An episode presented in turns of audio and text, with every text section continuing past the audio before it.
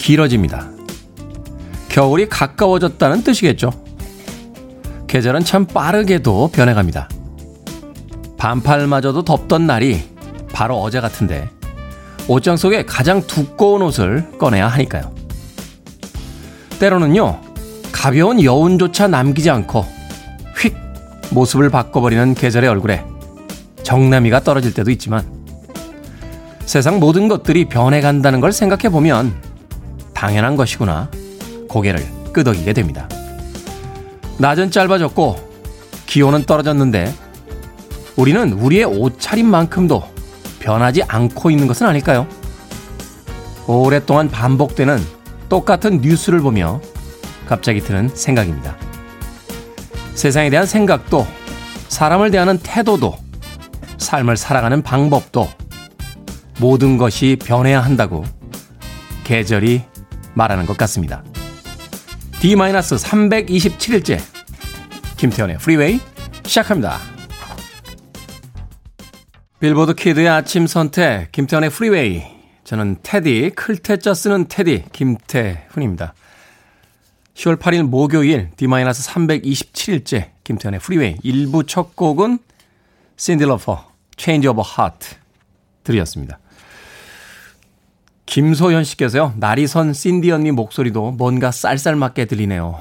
라고 문자 보내주셨습니다. 날씨가 추워졌죠? 저도 새벽에 이 KBS에 오다 보면 어, 하루하루 아침 기온이 예사롭지 않다 하는 걸 느끼게 됩니다. 여름은 도대체 어디로 가버린 겁니까? 어, 비가 좀 많이 왔다라는 기억밖에는 여름에 대한 기억이 남아있는 게 없습니다. 어쩌면 그렇게 매몰차게 가버리죠? 사람이 조금 늦게 오면은 좀 늦게까지 더 남아있다 가는 온정도 좀 있고, 그죠? 뭔가 좀 실수했으면은 넉넉하게 챙겨주는 인심도 좀 있어야 되는데, 우리의 여러분, 음, 그런 건 인간 사회에나 존재하는 거지, 자연은 그런 것 없다고 아주 쌀쌀맞은 얼굴을 보이며 휙하니 사라져버렸습니다. 살짝 살쪘죠? 라고 아이디 쓰셨는데, 새벽에 너무 추워서 일찍 깼습니다. 긴팔 잠옷 입고 자야겠어요. 최기랑님, 저도 얇은 패딩 조끼 꺼내 입고 있습니다. 라고 문자 보내셨고요. 주외연 씨께서도 계절이 휙휙 빨리 변해가니 제 나이처럼 속절없이 빨리 지나가, 지나가는 것 같습니다. 라고 문자 보내주셨습니다. 그렇죠. 계절의 변해가, 변화가 온다라는 걸 느낄 때마다, 아, 시간이 벌써 이렇게 갔나? 하는 아쉬움들이 남습니다. 그래도 아직 2020년 많은 시간이 남아 있으니까 계획했던 일들 부지런히 좀 챙기시길 바라겠습니다. 자, 이번 주 월요일부터 진행하고 있는 청취율 조사 기간 이벤트 오늘도 계속됩니다. 특히 어제 진행했던 본방 사수 이벤트 반응이 아주 뜨거웠습니다. 멘트가 끝나기 무섭게 라디오 인증샷, 콩 화면 캡처 굉장히 많이 보내주셨어요. 그래서 본방 사수 이벤트 어제와 같은 이벤트 오늘 한번 예, 더 갑니다. 저희가 새로운 이벤트를 못 만들어서 그러는 건 아니고요. 예, 반응이 좋아서 그러는 겁니다. 네, 오해하지 마시길 바라겠습니다. 듣고 계신 라디오 사진 또 콩 화면 지역별 라디오 주파수 사진을 문자번호 샵 1061로 보내주시면 되겠습니다. 짧은 문자 50원, 긴 문자 100원이고요. 다시 한번 아, 간곡히 부탁드립니다만 운전하며 청취하시는 분들은 신호 대기 중이나 아, 운행 중엔 절대로 안 됩니다. 출발하시기 전이나 도착하신 후에 보내주시길 부탁드리겠습니다. 꼭 안전하게 목적지에 도착하신 후에 문자 보내주세요. 총 30분 선정해서 커피 모바일 쿠폰 보내드리겠습니다. 여러분은 지금 KBS 2라디오 김태현의 프리웨이 함께하고 계십니다. KBS 2라디오 yeah, 김태현의 프리웨이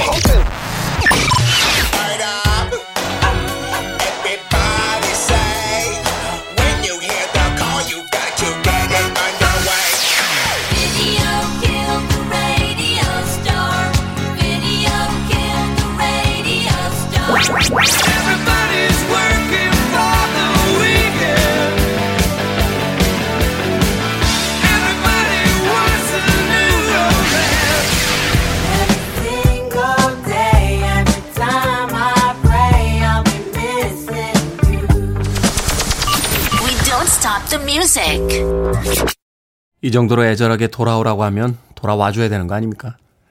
가버린 여름에 바쳐진 곡이었습니다. 패티 오스틴과 제임스 잉그램이 함께했던 Baby Come to Me 들으셨습니다. 음, 제가 오늘 이벤트 본방사수 이벤트 어, 여러분들이 듣고 계신 라디오 사진 콩 화면 지역별 라디오 주파수 사진을 문자번호 샵 1061로 보내달라. 짧은 문자 50원, 긴 문자 100원이다. 라고 이야기를 하자마자 사진들이 쏟아지고 있습니다. 정말로 많은 분들이 듣고 계시군요. 처음 보내봐요.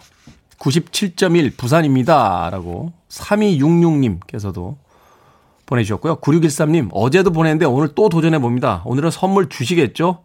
하늘이 너무 예쁘네요. 라고 또 보내주셨습니다. 어제 도전하셨다가 못 받으신 분들이 이 선물 교환권 못 받으신 분들이 꽤 많으신 것 같아요. 재도전합니다 하시는 분들이 굉장히 많습니다. 4614님도 또 도전해봅니다. 커피가 뭐라고. 라고 보내주셨고요. 오늘은 청주 지역에서 90.9로 어, 듣고 계신 분들하고 대전 지역의 100.9 그리고 부산 지역의 97.1로 듣고 계신 분들이 굉장히 많이 보내주고 계십니다. 든든하네요. 네, 수도권을 벗어나도 이렇게 많은 지역에서 많은 분들께서 이 이른 아침부터 방송을 듣고 계시다고 생각하니까 제가 이렇게 눈물이 많은 사람이 아닌데요. 예, 약간 울컥해집니다. 아침 시간에. 물론 106.1로 듣고 계신 서울 청취자 여러분들께도 감사의 말씀 드리겠습니다. 자, 지금 프리웨이를 듣고 있다는 인증샷, 샵 1061 문자로 보내주십시오. 짧은 문자 50원, 긴 문자 100원입니다. 총 30분 선정해서 커피 모바일 쿠폰 보내드리겠습니다. 그리고 오늘은 또 다른 깜짝 이벤트가 있습니다. Sound of Day 이후에 이벤트가 또 시작이 될 테니까요. 기대해 주시길 바라겠습니다. 자, Spandau Ballet 음악으로 갑니다. 골드.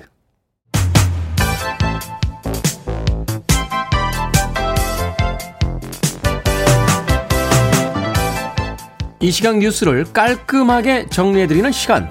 뉴스 브리핑. 최영일 시사평론가와 함께합니다. 안녕하세요. 안녕하세요. 자, 드디어 국정감사 시작됐습니다. 네. 첫째 날 풍경부터 좀 알려주시죠. 아, 뭐 싸움이죠. 전쟁입니다.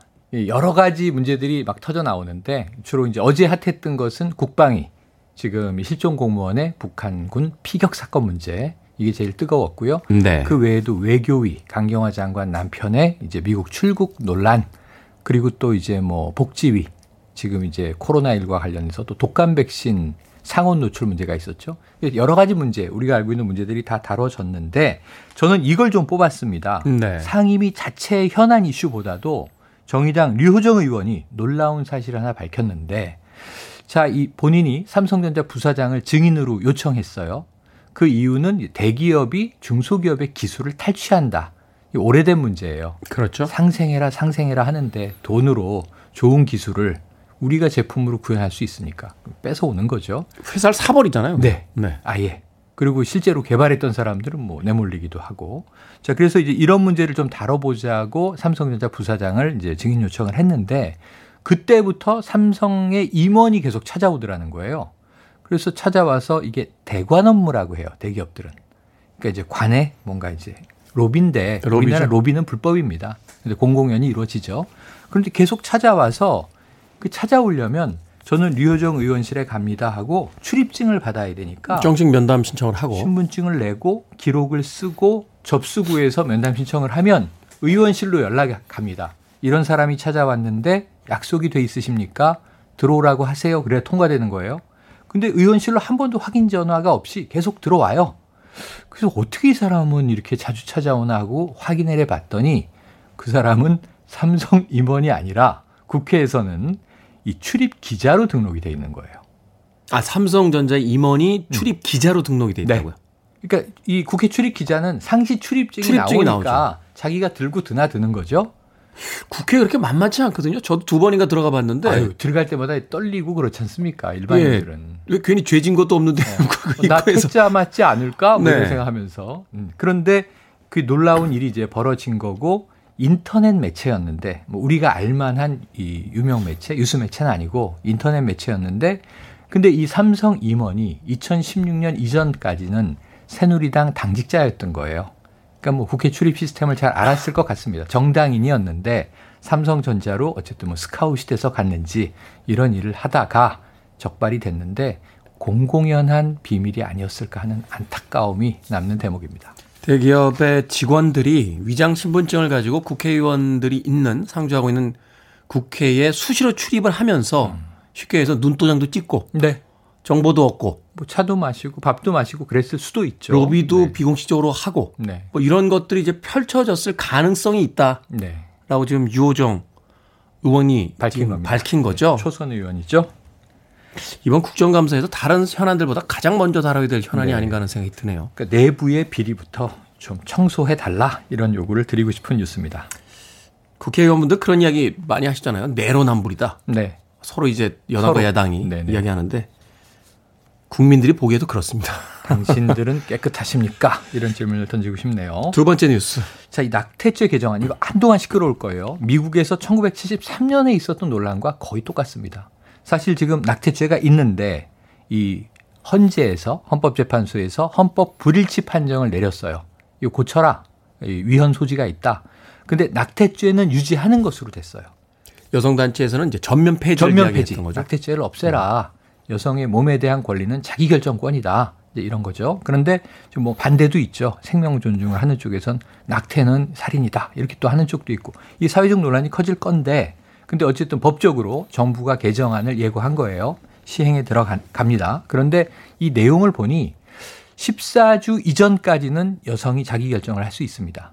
다만 합법적인 의료적 행위로 이게 낙태라는 말을 쓰지 않고 법에서는 임신 중단이라고 하는데요. 네. 임신 중단 조치를 할 수 있고 15주 이후부터는 안 돼요. 근데 24주까지는 이유가 있는 경우에는 할 수 있는데 어쨌든 국가의 개입, 허가가 필요한 거예요. 그건 뭐냐면 성범죄에 의해서 임신이 됐다든가 또는 태아가 뭔가 이제 건강상의 문제가 있다거나 있다, 있다든가 이런 경우에는 이제 지금도 낙태법죄에는 허용되는 경우가 이런 경우 정도였는데 14주 이전은 풀어주는 겁니다. 어, 의료적인 행위로 임신 중단이 됐을 때 처벌하지 않는다. 그동안은 사실 걸면 낙태를 시해, 시술한 의사는 다 걸리는 거였습니다. 그렇죠. 근데 사실상 사문화돼 있었던 거죠. 그래서 그 기준을 정했는데 이제 문제는 여성단체 얘기도 귀를 기울여 보니까 14주, 15주는 어떻게 판단하느냐? 기준이 모호하다. 그러니까 이건 지금 초음파 검사라든가 이제 여성의 어떤 생리 주기를 가지고 판단하는데 그럼 14주까지는 자기 결정인데 15주에 낙태했다. 그럼 이거는 법에 걸려야 마땅한 건데 15주, 16주, 14주 이걸 어떻게 따지겠냐는 거예요. 이런 문제가 있고 기준의 모호성 그리고 이제 그 외에도 여러 가지 지금 이제 이거는 제가 보기엔 가치관 충돌로 이어질 것 같아요. 그렇죠. 앞으로 어떻게 될지 지켜볼 뜨거운 사안입니다. 음, 그렇군요. 자, 세 번째 뉴스 어떤 뉴스입니까? 9월 19일 새벽에 아파트 베란다에 쿵 소리가 나서 주민들이 깨서 경찰에 신고했습니다. 큰 드론이 하나 떨어져 있었는데 이게 100만 원 넘는 고가의 드론입니다. 아, 100만 원이 넘는 드론. 네. 그리고 카메라 장비도 달려 있고요. 네. 경찰이 출동해서 이 드론 주인은 누굴까 하는데 한 40대 남성이 후다닥 도망가는 게 경찰의 눈에 포착이 됐어요. 그러니까 이제 이 드론 주인으로 추정이 되는 거죠. 이상한 걸 찍었군요. 카메라를 열어본 즉 이 아파트 부산인데 아파트 주민들 남녀 한 10쌍 정도. 10쌍이라 하면 이제 20명 아닙니까? 신체 부위가 담긴 영상들이 우르르 나온 겁니다. 쉽게 해서 드론으로 이제 도착을 한 거군요. 네. 나흘 만에 잡혔어요. 그러니까 남의 집을 성능 좋은 카메라로 들여다보면서 아직 이 9월 중순이면 덥잖아요, 낮에. 밤이긴 그렇죠. 하지만 다 네. 베란다 열려 있고 또 고층 건물은 커튼도 잘 안 치거든요. 네네 맞습니다. 근데 이걸 이제 돌아다니면서 가가호호 드론이 방문을 해서 도착을 한 거예요. 이 남성이 체포됐는데 이 인근 건물 아파트 옥상에서 다른 공범과 함께 드론 조종을 하면서 이 집 저 집을 들여다봤다는 거죠. 이 경찰이 추정컨대는 이건 아마 판매용으로 찍은 것 같다. 나도 모르는 사이에 내 영상이 돌아다닐 수도 있습니다.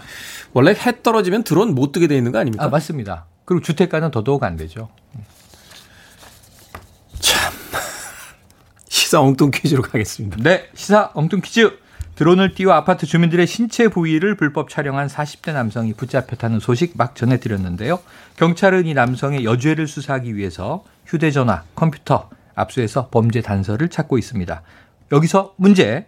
수사기법 중 하나로 PC나 노트북, 휴대폰 등 각종 저장 매체에 남아있는 디지털 정보를 분석해서 범죄 단서를 찾는 수사 기법은 무엇일까요? 1번 몽타주 인식, 2번 디지털 포렌식, 3번 뽀시기 이용식, 4번 0518 노인식. 4번은 제가 뭔지를 모르겠네요, 보기가. 4번 보기 0518 노인식은 저희 청취자. 어우, 어, 보기에 청취자도 나옵니다. 아, 잠깐만요. 보기 중에 하나 정답을 제가 공개해봤는데. 네. 자, 정답 아시는 분들 지금 보내주시면 되겠습니다. 객관식이지만 재미있는 오답 포함 총 10분에게 편의점 모바일 상품권 보내드립니다. 수사기법 중 하나로 PC나 노트북, 휴대폰 등 각종 저장 매체에 남아있는 디지털 정보를 분석해서 범죄 단서를 찾는 수사기법은 뭘까요?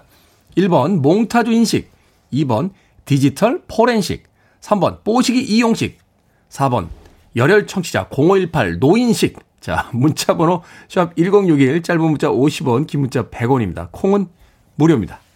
최영일 시사평론가였습니다. 고맙습니다. 고맙습니다. 카메오입니다. 워드업.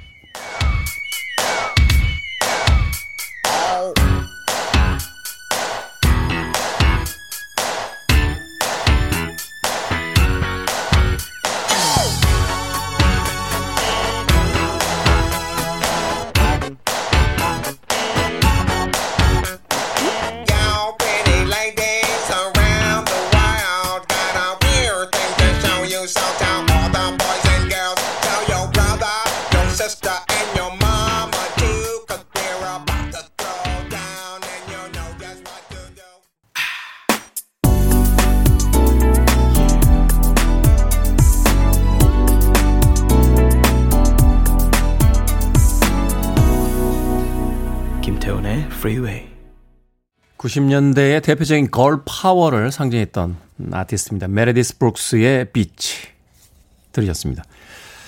98년도였나요? 예, 그래미 Awards에 어, 노미네이트 되면서 최고의 전성기를 누렸던 그런 여성 가수였습니다. 자, 오늘의 시사 엉뚱 퀴즈.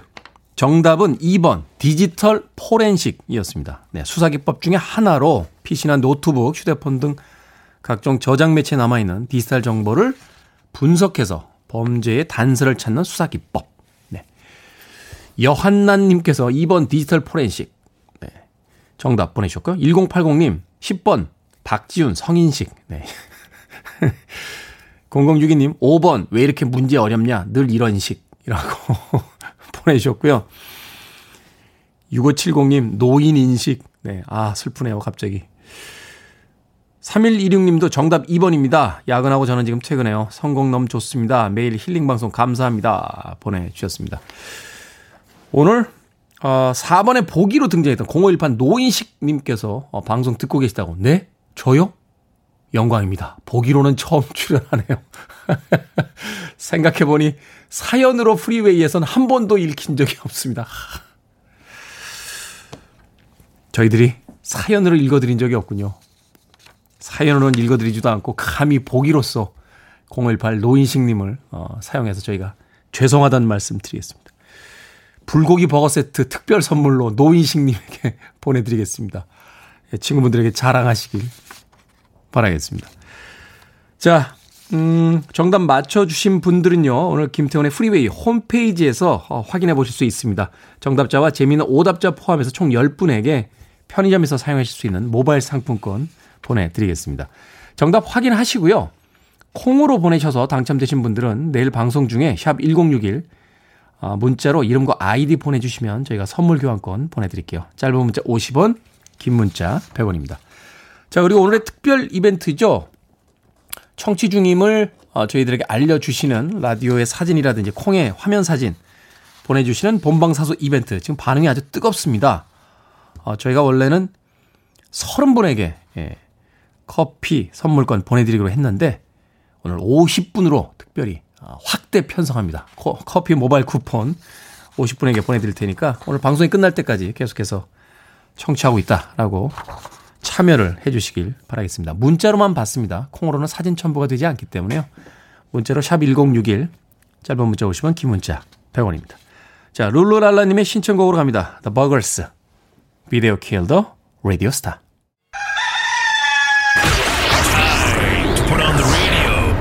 김태훈의 프리메이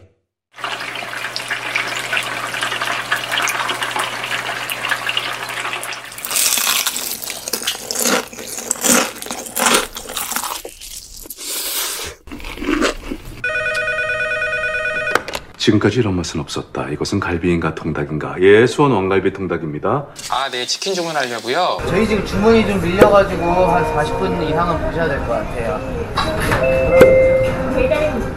떡볶이는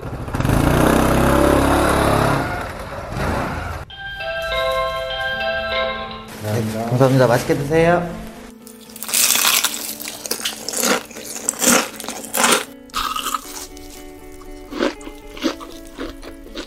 생각을 여는 소리 Sound of Day 맛있게 드시네요. 네, 오늘의 소리는 아침부터 죄송합니다. 닭 튀기는 소리였습니다. 올 추석 치킨집 매출이 지난해에 비해 두 배 가까이 늘었다고 합니다. 코로나19로 집에 머무는 사람들이 늘면서 대표적인 배달 음식인 치킨이 특수를 이뤘다는 건데요. 아침부터 기름진 음식 누군들 좋아하겠습니까만 소리를 들으니까 이게 또 어, 마음이 달라집니다. 침이 넘어가네요. 여러분들은 어떠십니까? 최기랑님께서요. 테디님 금요일 같은 목요일입니다. 라고 문자를 보내셨습니다. 내일 하루 쉬죠? 그래서 오늘은 마치 금요일 같은 목요일입니다. 그래서 이왕 말이 나온 김에 프리웨이가 치킨 10마리 여러분들께 쏩니다. 가볍게요. 치킨 이행시 가보겠습니다. 치킨. 재밌는 이행시 보내주신 10분에게 치킨 모바일 쿠폰 보내드리겠습니다. KBS 수신료 저희가 다 쓰는 것 같아요. 콩은 문자 번호 샵 1061, 짧은 문자 50원, 긴 문자 100원입니다. 콩은 무료입니다.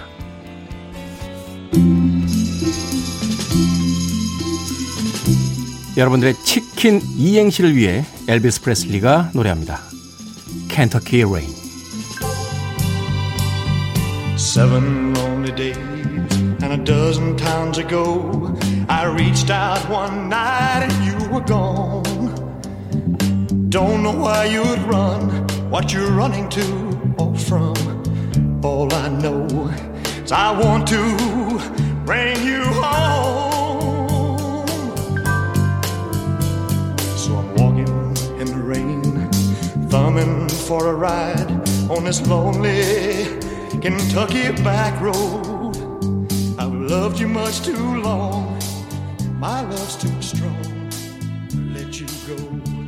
Never knowing what went wrong. You're listening to one of the best radio stations around. You're listening to 김태훈의 프리웨이. 빌보드 kid의 아침 선택 KBS 1라디오 김태훈의 프리웨이 함께 하고 계십니다.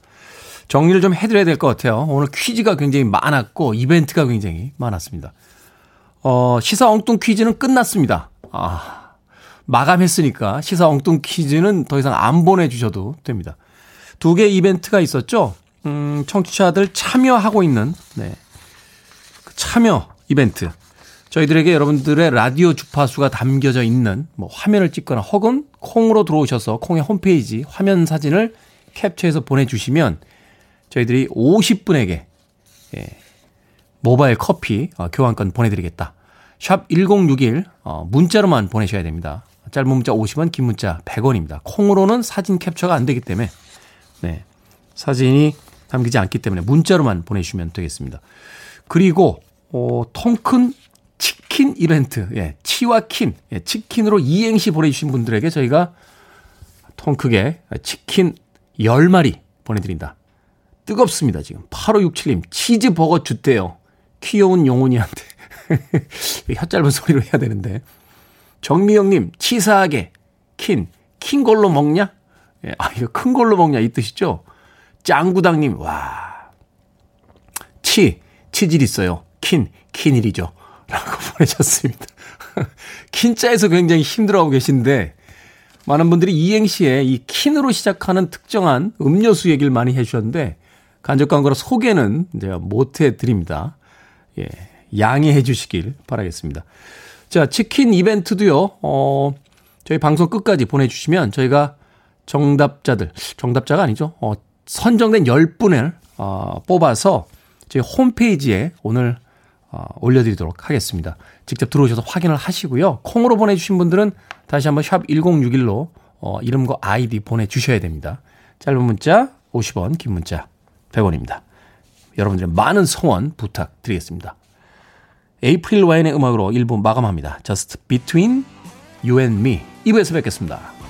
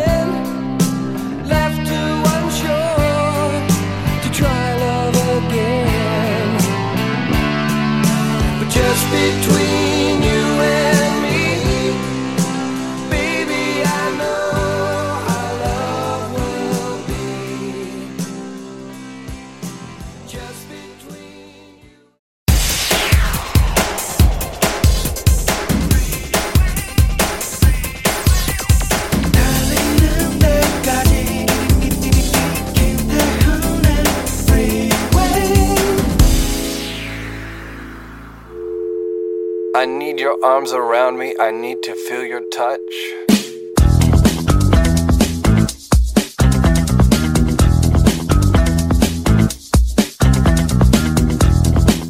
성인 및 24개월 이상의 소아는 아래의 양을 복용합니다. 1. 요충 1일 1회 알벤다졸로서 400mg을 복용합니다. 방매를 위해 7일 뒤 한 번만 더 이 약으로서 400mg을 복용합니다. 2. 회충, 십이지장충, 편충, 아메리카 구충 이 약으로서 400mg을 단회 복용합니다. 3. 분선충의 다른 기생충과 중증 혼합 감염 시 1일 1회 이 약으로서 400mg씩 3일간 복용합니다. 삼키기 어려울 경우 씹거나 소량의 물로 복용할 수 있으며 식사를 중단하는 특별한 과정은 필요 없습니다. 치료 3주 후에도 치료되지 않았으면 경우에 따라 2차 투여를 실시할 수 있습니다.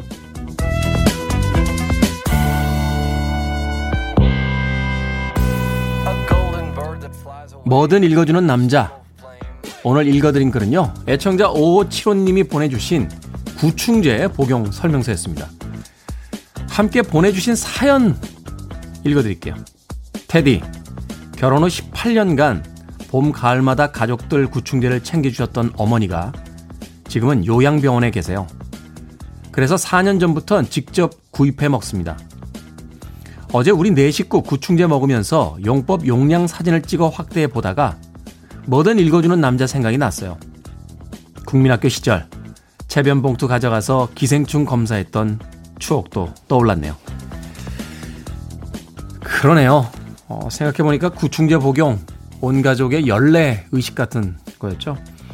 어제 약학다시 정재훈 약사에게 여쭤봤는데 요즘은 꼭 챙겨 먹을 필요는 없다라고 합니다. 위생적인 식습관으로 바뀌어서. 그나저나 요양병원에 계신 어머님 빨리 쾌차하셨으면 좋겠습니다. 조지 해리슨의 All Those Years Ago로 김태현의 프리웨이 2부 시작했습니다. 앞서 일상의 재발견, 우리 하루를 꼼꼼하게 들여다보는 시간이죠. 뭐든 읽어주는 남자. 네. 오늘은 구충제 복용법에 대한 음, 안내문을 읽어드렸습니다. 최근에는 구충제 거의 안 먹죠? 네.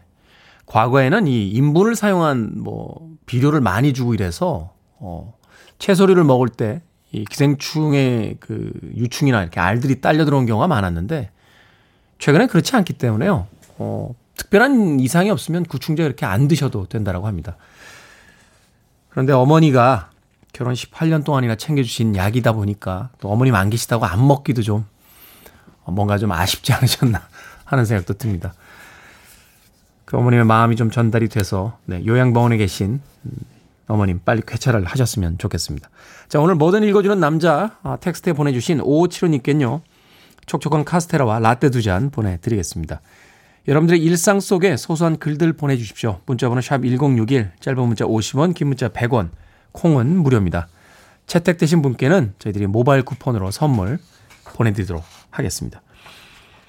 역시 우리는 치킨의 민족이었습니다. 예, 역대 최고 예, 참여율을 기록하면서 치킨 이행시에 지금 엄청나게 많은 분들이 예, 참여를 하고 계십니다. 박명준님, 치, 치킨은 역시 킨, 킨터키죠.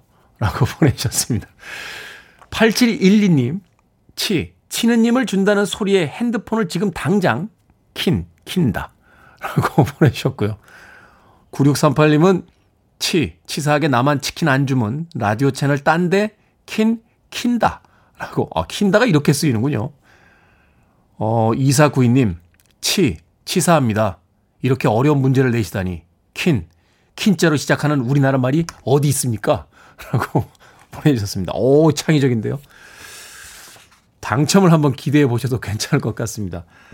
아, 치킨 10마리 걸고 치킨 이행시 진행하고 있습니다. 아, 방송 끝날 때까지 재미있는 창작물 많이 보내주시면 저희가 오늘 방송이 끝난 후에 김태현의 프리웨이 홈페이지에 선물 당첨되신 분들 명단 올려놓도록 하겠습니다. 광고 듣고 옵니다. Need it. I'm desperate for it. Okay, let's do it. 김태훈의 프리웨이 음악이 나가는 동안 최희원 씨께서 문자 주셨습니다. 방정 맞네요. 라고. 2567님의 신청곡이었던 When in Rome의 The Promise에 이어진 Dead or Alive의 You Spin Me Round Like a Record 까지 두 곡 이어서 들으셨습니다. 저도 깜짝 놀랐어요. 오랜만에 들었는데, 야, intro가 딱 나가는 순간 이렇게 촌스러울 수가 라고 깜짝 놀랐습니다. 네. 80년대 이런 음악에 맞춰서 이제 당시에 이제 나이트 클럽이라고 그랬죠. 나이트 클럽에서 이제 춤을 췄다는 거 아닙니까? 어? 춤만 췄겠습니까? 이렇게 음악이 바가 바가 바가 바가 바가 바가 바가 이렇게 나오면 안녕하세요. 어디서 오셨어요? 왜요? 아니 여자분들 두 분 오셨으면 같이 안 노실래요? 이 음악에 맞춰서 야 정말 되돌아가고 싶지 않습니다.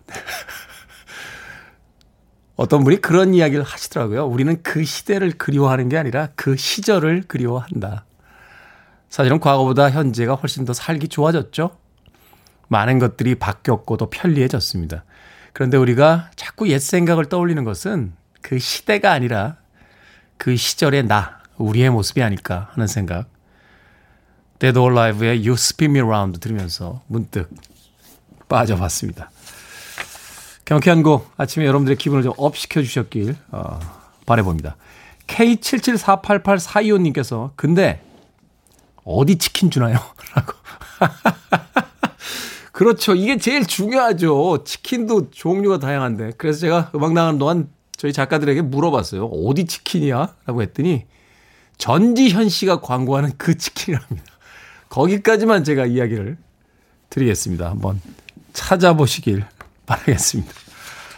자, 신청곡 계속 이어서 갑니다. 0936님의 신청곡, 브랜디 앤 모니카, The Boy is Mine.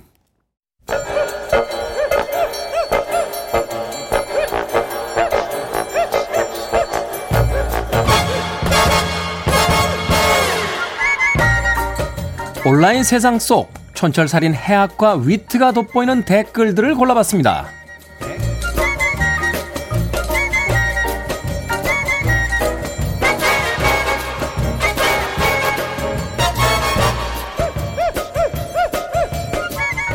댓글로 본 세상. 오늘 첫 번째 만나볼 세상. 중국에서 유명 브랜드 위조품을 밀수해서요. 회원제 블로그나 SNS를 통해 판매한 남매가 붙잡혔습니다. 이 남매 특 S급 짝퉁 가방을 팔아서 포르땡, 벤땡을 비롯한 고가의 수입차를 세 대나 굴리면서 호화롭게 살고 있었는데요. 돈이 있어도 몇 달 대기 없이는 살 수도 없다는 모 짝퉁 가방을 짝퉁이에요. 무려 1,300만 원에 팔았다고 합니다. 이걸 샀어요? 네. 여기에 달린 댓글들입니다. 티땡땡님, 부자들이 짝퉁을 사는 이유는 누구도 가짜라고 생각을 하지 않기 때문이고, 서민들이 진품을 사는 이유는 누가 자기를 부자로 봐줄까 봐서입니다. 하, 아프네요. 에스땡땡님, 짝퉁이라서 문제인 게 아니라 짝퉁이라도 들어서 있어 보이고 싶은 마음이 문제예요. 정답입니다. 영화 범죄의 재구성을 보면 이런 대사가 나와요. 사기꾼들이 이렇게 말하죠. 우리가 사람을 속인 게 아니야. 사람들은 자기 욕망에 속는 거야.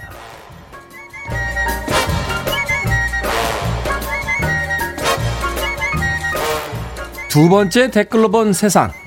상처 안된 이것만한 약도 없죠. 일명 빨간 약으로 잘 알려진 성분 포비돈 요오드가 코로나19 바이러스 퇴치에 효과가 있다 하는 국내 연구팀의 연구 결과가 나왔습니다. 자, 이 기사에 달린 댓글들입니다. 피땡땡님, 역시 빨간 약은 만능약이었어. 비땡땡님, 어, 역시 빨간 약의 위력이 장난 아니네요. 남자였군요. 군대에서 치통 있어서 의무관 찾아갔는데 볼에다가 빨간 약을 발라주더라고요. 그 이유를 이제 알겠습니다. 쥐땡땡님, 아니 근데 소독약이 소독을 한다는 게 뉴스거리입니까? 얘기 듣고 보니까 그러네요. 소독약이 소독을 하는 거죠. 그렇다고 해서 빨간 약을 먹거나 코에 바르거나 하는 행위는 절대 금지입니다. 예, 특히 미국에 계신 트럼프 아저씨 안 돼요.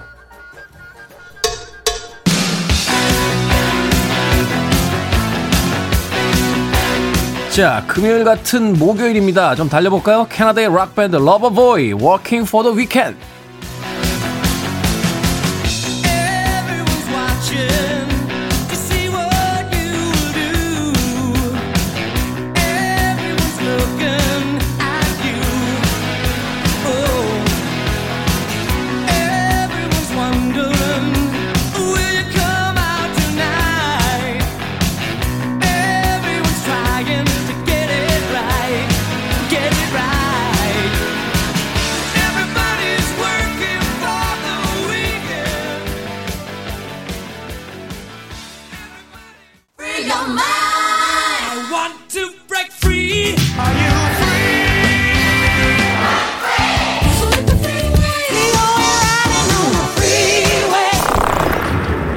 freeway.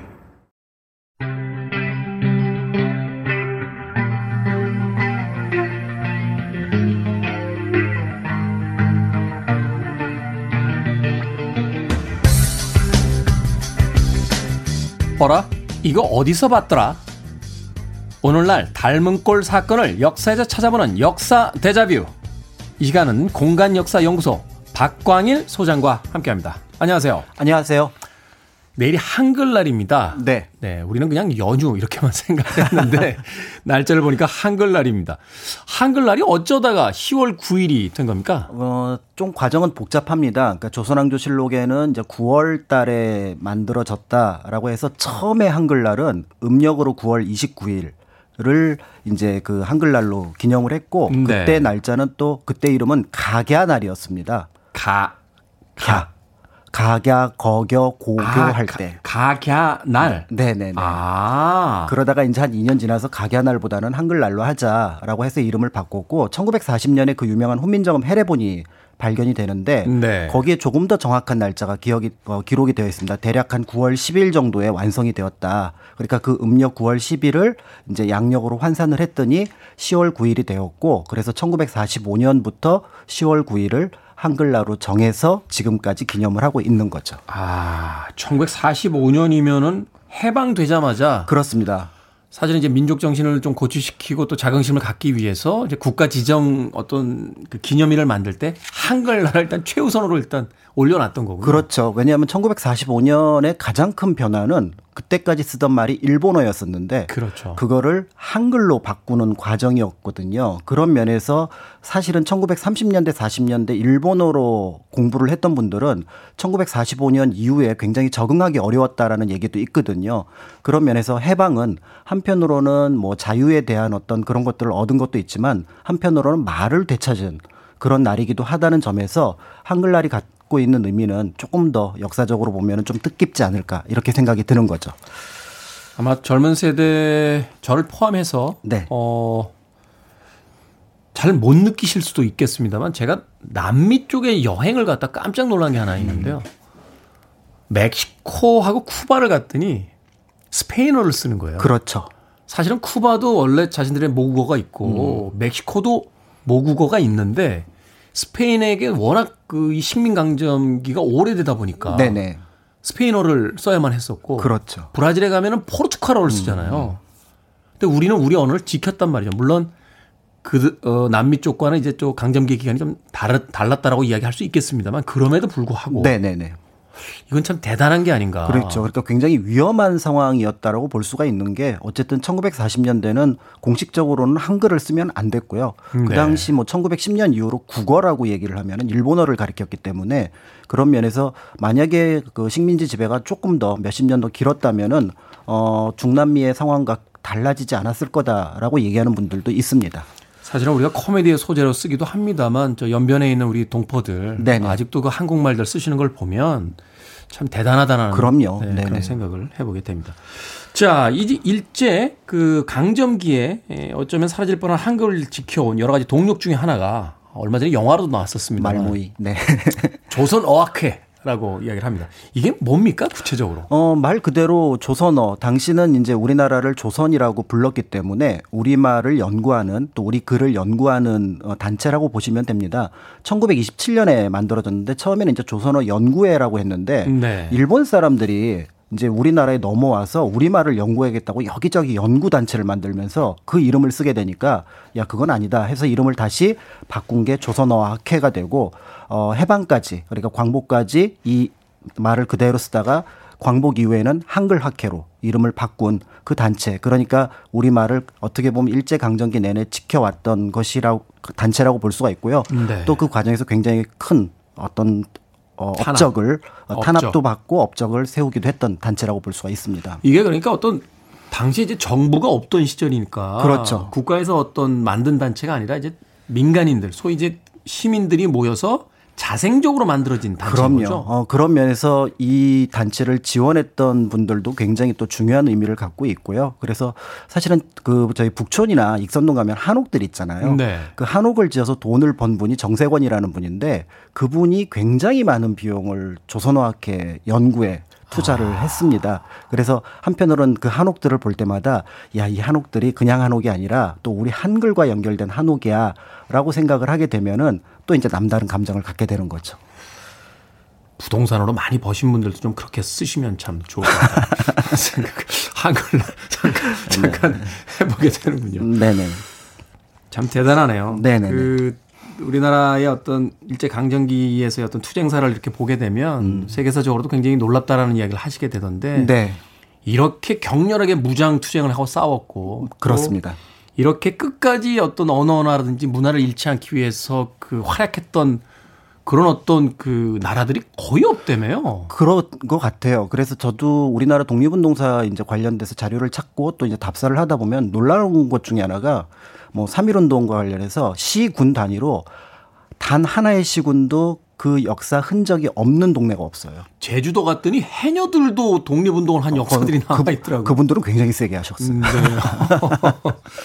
참 대단합니다. 네네. 근데 일제 강점기 시절이니까 이 네. 조선어학회에 대해서 그렇게 호의적으로 쳐다보지는 않았을 거 아니에요. 그렇죠. 늘 이제 꼬투리를 잡으려고 어떤 뭔가를 관심을 갖고 있었고 그런 과정 속에서 이제 1942년에 일어났던 사건이 그 유명한 조선어학회 사건이 되는데요. 네. 어, 굉장히 좀 어이없게 일어나게 됩니다. 그러니까 함경도 홍원 지역에 있었던 지역 유지였는데 그쪽 경찰이 마음에 들지 않았던 거예요. 일종의 그러니까 표적 수사를 하고 있었던 상황이었는데 너 한번 걸리면 봐라. 그렇죠. 그래서 네. 집안 전체를 다 뒤져서 예를 들어서 사회주의 서적 한 권만 나오면 그 사람을 잡아 넣을 수 있는 그런 상황이었던 거죠. 그런데 뒤져도 안 나오는 겁니다. 그런데 이제 안 되겠다 싶어서 조카방까지 뒤졌어요. 그런데 그 조카방에서 뒤지다 뒤지다 뭘 찾았냐면 일기장 하나를 찾는데 일기장을 넘겨봐도 뭐 특별히 눈에 띄는 게 없는 거죠. 그런데 딱 한 문장이 눈에 들어왔었는데 그게 바로 뭐냐면 오늘 국어를 썼다가 선생님한테 크게 꾸지람을 들었답니다. 거기서 왜 국어가 한국말이냐? 아니, 일본어입니다. 그러니까 일본어를 썼다가 일본어를 썼는데 그 선생님이 혼을 낸 거예요. 아, 그러니까 야, 너 조선 사람인데 왜 한국어를 안 써? 라는 뉘앙스로 누군가가 얘기를 했다는 거죠. 사실은 이제 일제 강점기 때 교육은 일본어가 국어라고 아- 아이들에게 가르쳤는데 그렇죠. 가르쳤는데. 그러니까 그 학생도 일기장에는 뭐라고 썼냐면은 오늘 국어를 쓰지 않아서 그러니까 일본어를 쓰지 않아서 선생님한테 혼났다. 딱 이 문장을 본 그 일본 형사들이 아 그렇다면 이 집에는 문제가 일단은 없다고 치고 이 국어를 쓰지 않았다고 즉 일본어를 쓰지 않았다고 이 혼낸 이 선생님의 뒷조사를 하자. 라고 했더니 그분이 정태진 선생이었고 그 정태진 선생의 뒤를 쫓아갔더니 조선어학회가 있었다라는 거죠. 그러면서 함경도 홍원 지역에서 검거 선풍이 일어나서 서울에 있었던 수많은 학자들이 결국은 함경도로 끌려가게 돼서 수십 명이 3년 동안 고초를 겪고 그중에 한징, 이윤재 같은 두 분이 돌아가셨던 사건이 우리가 알고 있는 이 조선어학회 사건인 거죠. 평화롭게 시작하려고 그랬는데 나 아침부터 또 열받기 시작. 음악 한 곡 듣고 와서 역사 데자뷰 계속해서 진행하겠습니다. 보즈 스캑스입니다. Lowdown. 한글날인데 팝음악 트는 게 약간 죄의식이 느껴지네요. 보즈 스캑스의 내막이라는 곡이었습니다. Lowdown 음, 듣고 오셨습니다. 자 역사 데자뷰 오늘 이 시간은요 공간역사연구소 박광일 소장과 함께합니다. 한글날에 대한 이야기 나누고 있습니다. 저는 세종대왕에게 좀 죄송하다는 말씀 좀 드려야 될 것 같아요. 광화문 지나갈 때마다 네. 대한민국은 민주공화국인데 왜 봉건제의 영주가 저 한복판에 앉아 있을까 이렇게 좀 고민했던 적도 있거든요. 네네네. 한글날에 대한 이야기 또 한글에 대한 이야기를 들으니까 그 자리에 앉을 만한 분이시다라는 생각을 해보게 되네요. 그렇죠. 그리고 또 한편으로 한반도로 영역을 확장한 분도 또 세종대왕이시기도 하고 그 다음에 어쨌든 우리 문화가 15세기에는 한편으로는 동아시아 최고의 수준에 올랐던 면을 고려해 보면은 그런 모범이 하나 있었다라는 게 역사에선 굉장히 중요하거든요. 그런 면에서 과거의 인물이긴 하지만 현재에도 굉장히 가치 있는 메시지를 전달하는 존재가 아닐까 그렇게 생각을 하는 거죠. 뭐니 뭐니 해도 우리에게 국어를 만들어 네네네. 주신 분인데요. 자, 조선어학회 이야기하고 있습니다. 이 조선어학회가 사전 편찬 작업을 했다며요. 네, 27년에 이제 그 본격적인 활동을 하기 시작하면서 제일 먼저 신경을 썼던 게 바로 이 29년부터 사전을 만들어야겠다. 우리나라 사람이 어, 우리나라 말을 공부하는 데 있어서 사전이 필요하기도 하고 또 외국인이 우리나라에 와서 한국어를 공부하기 위해서도 사전이 필요하고 그러네요. 무엇보다도 우리 말이 정리가 되려면 사전이 있어야 된다. 라는 생각을 하게 되는 거죠. 그러니까 그 과정에서 이제 사전 편찬 작업을 긴 프로젝트로 준비를 하게 됩니다. 이 과정은 굉장히 지난한 과정인데요. 어, 짐작하시겠지만 이제 사전 편찬하기 위해서 제일 먼저 작업해야 되는 게 표준어 작업입니다. 그렇겠네요. 표준어 네. 작업이 굉장히 어려웠다 그래요. 당시 이제 어떤 내용이 있냐면 이제 조사를 다 했는데 까랭이, 발가숭이, 안질뱅이, 얼얼이, 철기, 청랑자 이게 모두 하나를 가리키는 말입니다. 이게 이제 사투리로 불렀던 말입니다. 공자가 그랬다고 하나요? 뭐 자신에게 세상을 지, 지배할 수 있는 능력을 주면 그 단어의 정의부터 다시 만들겠다라고 네. 했다라고 하는데 이게 바로 잠자리예요. 잠자리요? 날아다니는 잠자리. 이렇게 많습니까 표현이? 이건 제가 줄여온 거고 사실은 30개 정도였거든요. 그러니까 이제 이거를 다 모아서 그 중에서 이제 표준어를 정하는 작업을 하고요. 그 다음에 한 8년에 걸쳐서 40개국 학자들하고 연구해서 뭘 해야 되냐면 외래어 표기법을 정리를 해야 됩니다. 음. 그러니까 영어나 아니면은 다른 나라 말을 우리나라 말로 표현을 할 때 어떻게 할지 그 규칙을 정하는 작업들을 하는 거죠. 네. 그런 작업들이 대략 한 1940년 정도에 어느 정도 이제 끝이 나게 되는데 안타깝게도 그 막바지 작업이 될 시기였던 1942년에 조선어학회 사건이 일어나면서 이 큰 사전 작업이 중지가 되는 겁니다. 아, 그럼 결국 사전 편찬 작업은 이제 수포로 돌아가게 되는 건가요? 거의 수포로 돌아갔다고 볼 수밖에 없는 게 이제 그 해방이 되고 나서 이분들이 이제 서울로 들어와서 제일 먼저 찾았던 게 사실은 이 사전 원고였거든요. 네. 근데 아니나 다를까 결국은 이게 일본에 의해서 압수가 당한 상태로 행방불명이 되었던 거죠. 그런 면에서 이제 아 이 수만 매의 작업을 다시 해야 되는구나. 지난 10한 2, 3년 처음부터. 동안에 작업들을 다시 해야 되는구나. 라고 하니까 이제 굉장히 이제 힘들었던 그런 상황이었는데 우리가 사실은 글 쓰다가 컴퓨터에 있는 화면 하나만 날라가도 사람들이 속칭 멘붕이 오는데 분노를 하잖아요. 그렇죠. 자동 저장을 안 했다 뭐 이러면서. 그런데 어 기적적인 일이 일어납니다. 이게 될라라는 되는구나라고 하는 게 1945년 10월 2일 날 서울역에서 연락이 하나 옵니다. 이게 무슨 창고에 그러니까 조선통운 주식회사라고 하는 창고에 큰 뭉치가 있어서 봤는데 그 표지에 큰 사전이라고 적혀 있었던 거예요. 그러니까 아. 이거는 이거는 조선어학회와 관련이 있지 않을까, 한글학회 관련이 있지 않을까라고 연락을 했고 아니나 다를까 정인승 선생을 포함해서 몇 분이 쫓아가서 봤더니 그토록 애타게 찾았던 문서였던 겁니다. 이게 여기 있었던 이유는 어, 한글학회, 그러니까 조선어학회 사건이 끝날 즈음에 사실은 일본이 결국은 핑계를 잡다 잡다 못해서 다섯 명 밖에 기소를 못 합니다. 음. 근데 그 기소를 했던 분 중에서 한 분은 거의 이제 구속 기간이 끝났기 때문에 빠지고 나머지 네 분은 안 되겠다. 우리 상고할 거다. 이게 우리말 연구한다고 죄가 된다는 게 말이 되느냐라고 음. 했던 상고했던 게 1945년 8월 달이거든요. 1월 달에 상고를 했지만 재판이 8월 달에 일어나니까 그 증거 자료로 서울로 보내졌던 겁니다.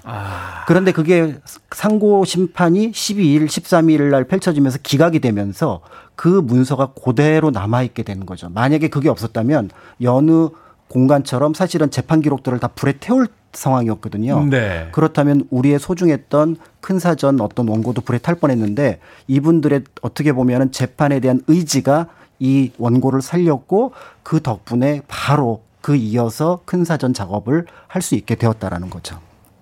박수 한번 쳐야겠습니다. 네. 한글날. 한글날 앞두고, 어, 참, 그 어떤 영화의 예, 캐릭터가 일제 강점기 때 독립운동을 하던 캐릭터가 화면 바깥으로 사라지면서 이렇게 이야기해요. 잊으면 안 돼, 우리.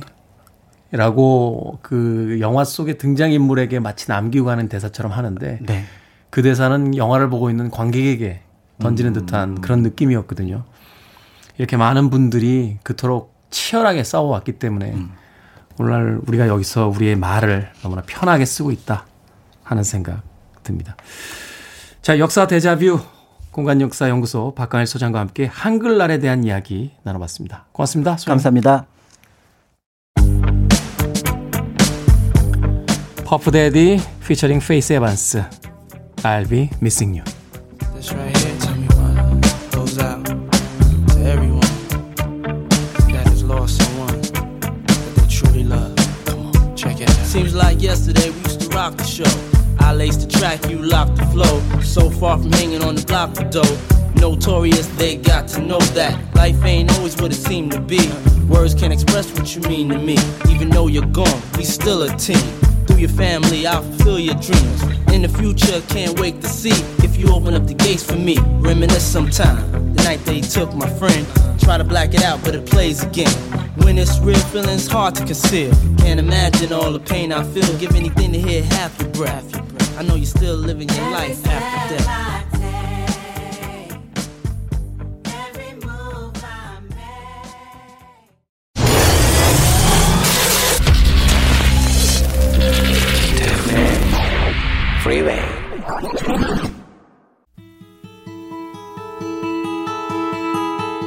KBS 2라디오 김태훈의 프리웨이 D-327일째 방송 마칩니다. 오늘 끝곡은 1호 3구님의 신청곡 로드 스튜어트의 Sailing 준비했습니다. 청취율 조사 기간 이벤트 그리고 치킨 이행시 이벤트 오늘 이벤트가 굉장히 많았죠. 당첨되신 분들은 방송 후에 저희가 홈페이지에 명단 올려놓겠습니다. 확인해 보시길 바라겠습니다. 많은 참여해 주셔서 진심으로 감사합니다. 애청자 정경환님께서요. 맛있는 떡 선물 예, 택배로 보내주셨습니다.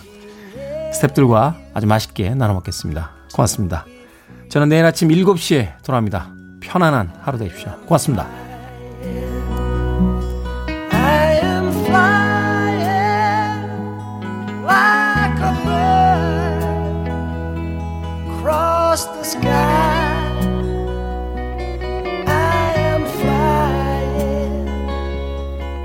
passing